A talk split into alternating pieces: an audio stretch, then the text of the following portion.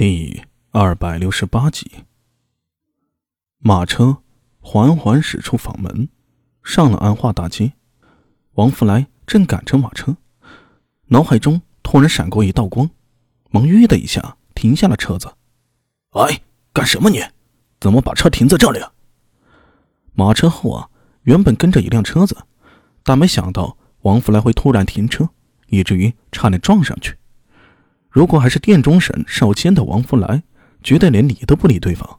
不过现在他只是一个普通的太监。王福来连忙向对方道歉，牵着马走到路边。复兴坊太子巷的第一家，那不是传说中的元妃鬼宅吗？法师的弟弟是不是得罪了什么人呢？以至于被人陷害？他有心回去找柳娘子，可想了想，还是忍住了。王福来觉得。这个事情啊，有必要告诉明空法师。柳娘子一看就是普通妇人，不晓得这其中的玄机。万一出了什么事情，法师一定会很难过的。王福来如今虽落魄了，但毕竟少监出身，从四品的官职，在大内深宫里绝对不是一个等闲之流。勾心斗角的事情见多了，他比任何人都敏感。明空对他不错，这也让王福来十分感激。表面上他是明空的下属，可心里面他却把明空视为亲人。明空是太宗皇帝时期的才人，王福来当然也清楚。对于他的遭遇啊，他很痛心，却无能为力。同时，他也了解了一些明空的身世，知道明空在宫外还有亲人，可明空却从没提起过那些人，反而时常会叨念苏大为这个弟弟，也说明他对苏大为的感情。可别让苏郎君吃了亏呀！必须要告诉法师，让他设法提醒苏郎君。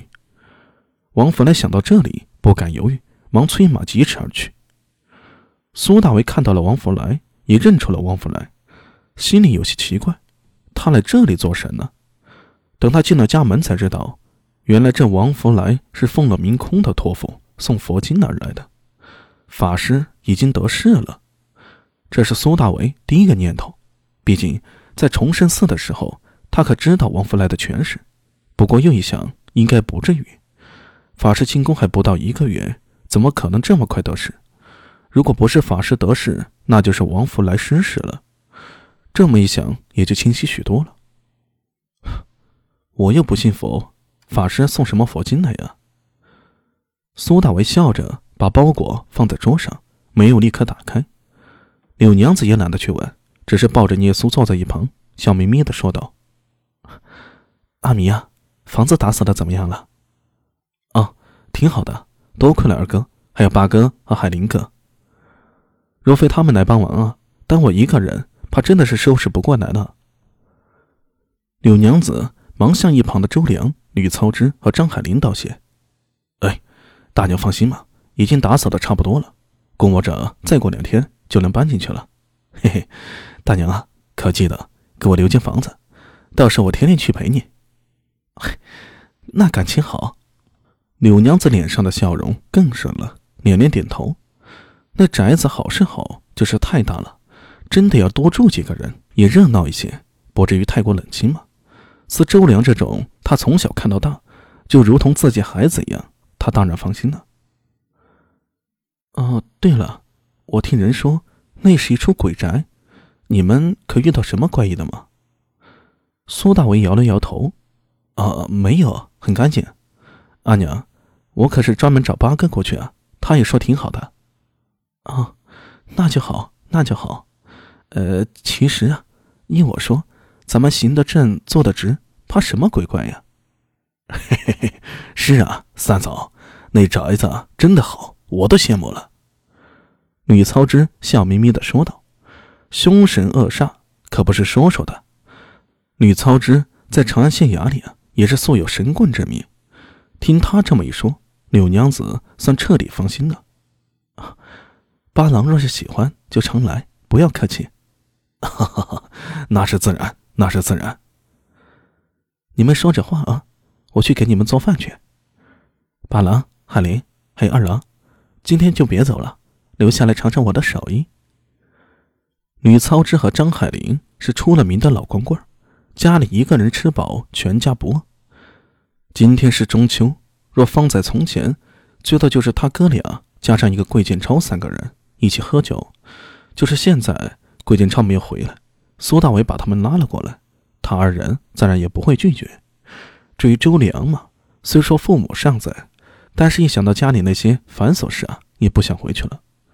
柳娘子带着聂苏去做饭了，黑三郎则趴在门口，而黑猫带着猴头跑去伙房看热闹。苏大伟给吕操之倒了水，说道：“呃，八哥，鬼叔还没有消息吗？”哎，没有，他这次出远门啊，估摸着要些日子才能回来。呃，他忙什么去了？以前可没见他出去这么久。哈哈哈，那可就不清楚了。鬼帅的事情啊，我们哪敢打听啊？不过你放心嘛，他绝对不会有事儿的。言语中流露出对桂建超强烈的信心。苏大为眉毛一扬，也没有再问。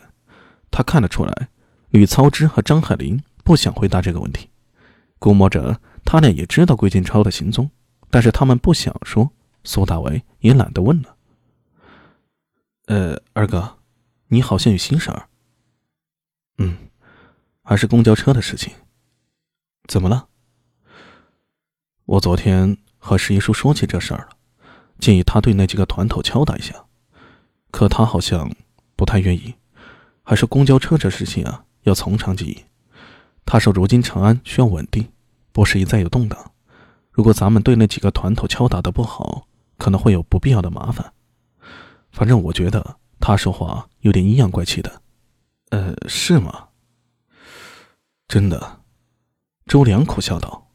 “就是前几天县局停了他之后啊，感觉他就有点古怪了。